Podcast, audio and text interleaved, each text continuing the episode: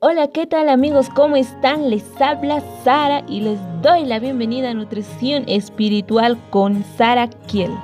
En este episodio vamos a hablar sobre José y sus hermanos, la historia de José y sus hermanos.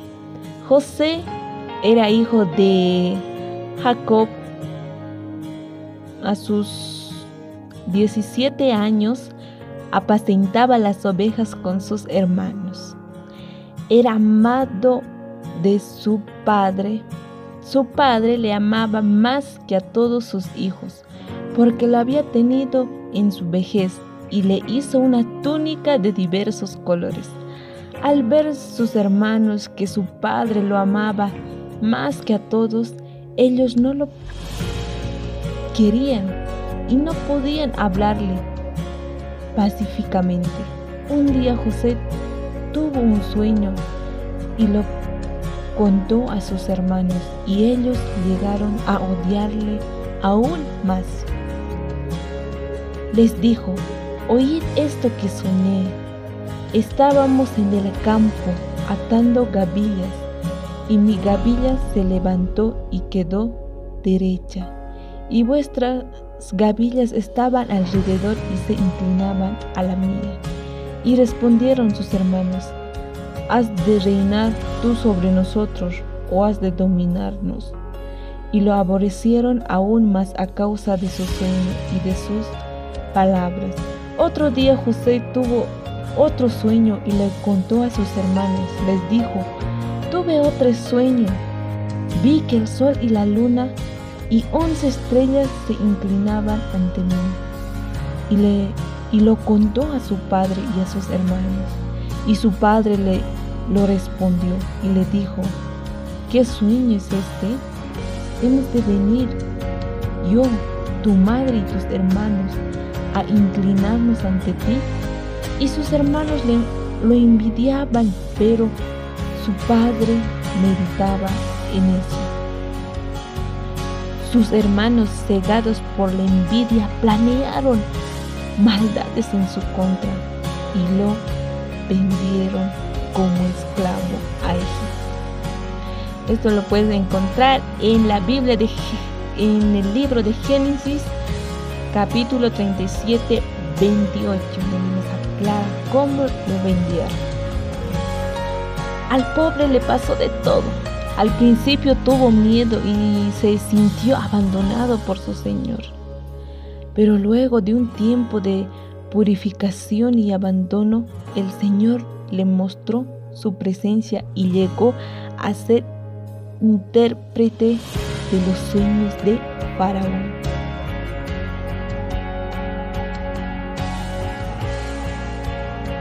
Es así que José predijo un tiempo de hambre que asolaría toda la región. Fue nombrado gobernador de Egipto y en los años de abundancia almacenó los excedentes de alimentos. Llegaban personas de todo lado a comprar provisiones para la escasez. Entre ellos vinieron. ¿Quiénes creen? Vinieron sus hermanos de el encuentro de José con ellos fue muy doloroso. Imagínense ver a, tus hermanos que te vinieron. Pero ¿qué creen que pasó? ¿Será que José les ha guardado rencor? A ver, vamos a continuar. El encuentro de José con ellos fue muy doloroso, pero no reconciliador. José los perdonó y su padre Jacob se reunió con ellos en sus últimos años. Lo pueden buscar en Génesis 45, 46.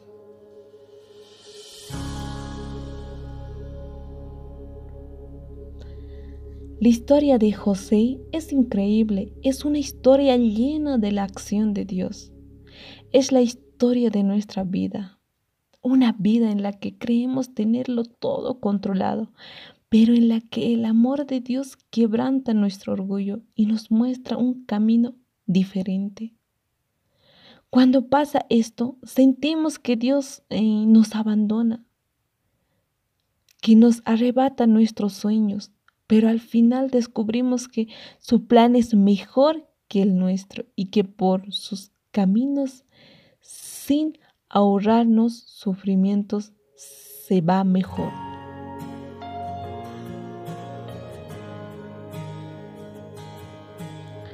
A ver, ¿qué habrá pasado el encuentro de José y sus hermanos? Vamos a irnos a esa parte. Y se echó a llorar a gritos y le oyeron los egipcios y lo oyó hasta la casa de Faraón. José dijo a sus hermanos, yo soy José. ¿Vive aún mi padre? les preguntó. Sus hermanos no podían contestarle porque se habían quedado atónicos ante él. José dijo a sus hermanos, vamos a acercaos a mí. Se acercaron y él continuó, yo soy vuestro hermano José. Y les dijo, ¿a quién vendiste? A los egipcios. Ahora bien, no os pese mal si os de enojo el haberme vendido acá, pues para salvar vidas me envió Dios delante de vosotros.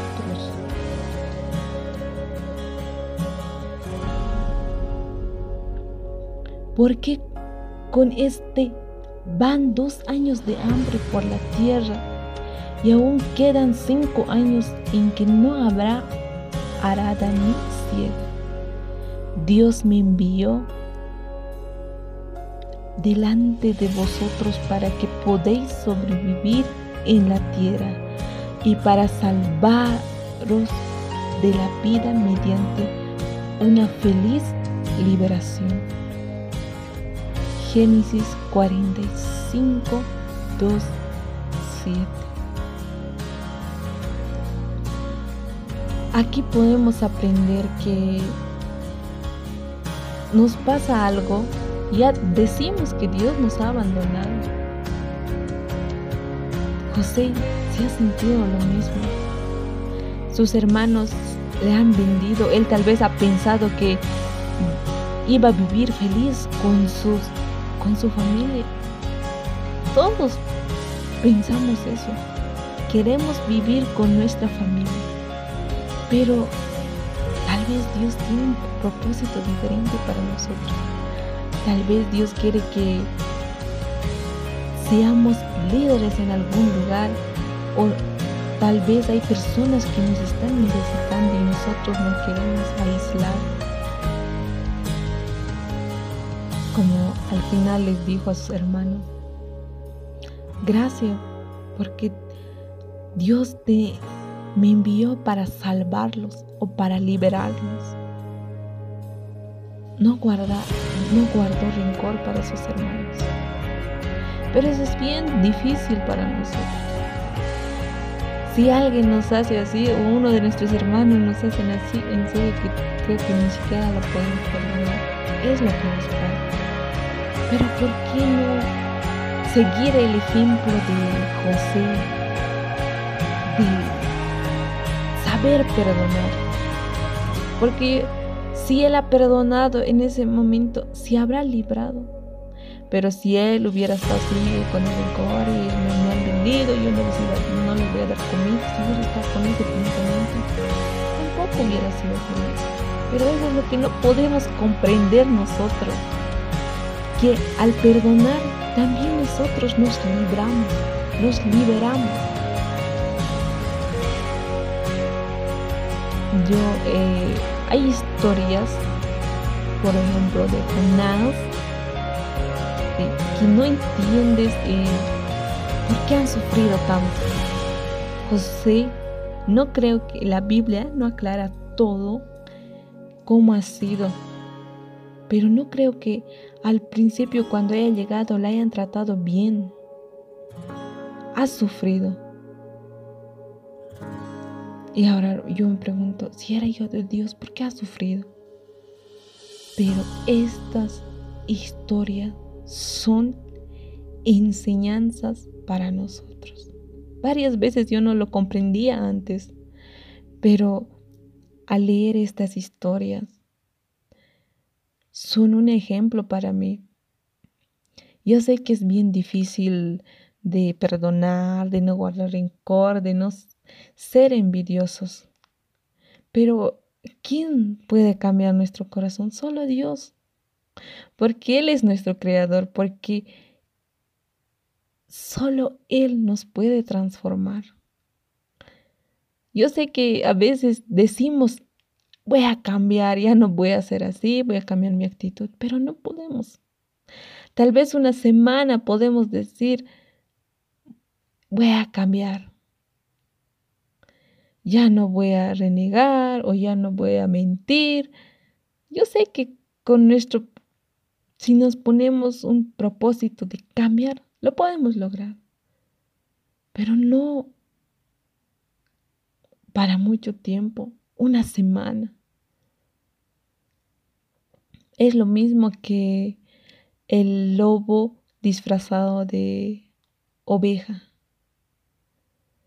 El lobo, al ver que las ovejas son felices, no se pelean, quiere ser como ellas y promete entrar en su mundo de las ovejas y va disfrazado de oveja, pero adentro, interior, mente está, sigue siendo lobo. Cuando come el pasto, su paladar no está hecho para eso. Entonces, ¿qué es lo que el lobo dice? No está feliz.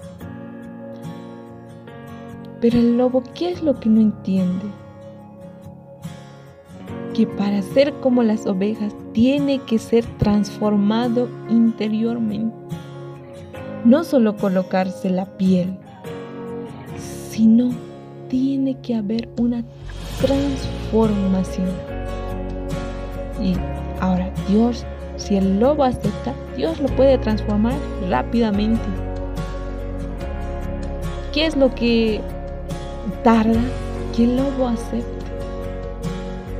El lobo acepta, Dios le cambia en segundos. Y el lobo ya va a ser una oveja. Eso es lo que nos falta a nosotros. Aceptar.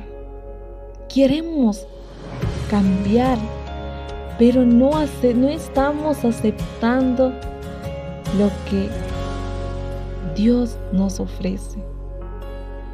Queremos cambiar por sí solos. Pero no se va a poder mientras nosotros no queramos cambiar. Tal vez ahorita tu amigo estás en momentos difíciles y no entiendes o le reclamas a Dios. Dios mío, ¿por qué me está pasando eso? Toma el ejemplo de José. Tal vez tus planes son algo insignificante y Dios tiene preparado algo mejor para ti. Y por eso no están funcionando tus planes. Pero tú estás renegando solo ante Dios, tú estás reclamando, Dios mío, ¿por qué no puedo? ¿O por qué me está pasando esto? Sería mejor que nosotros le digamos a Dios, Dios mío, mejor ya muéstrame el camino correcto, porque estoy siguiendo lo que estoy yendo mal. Yo les invito a que mediten en oración.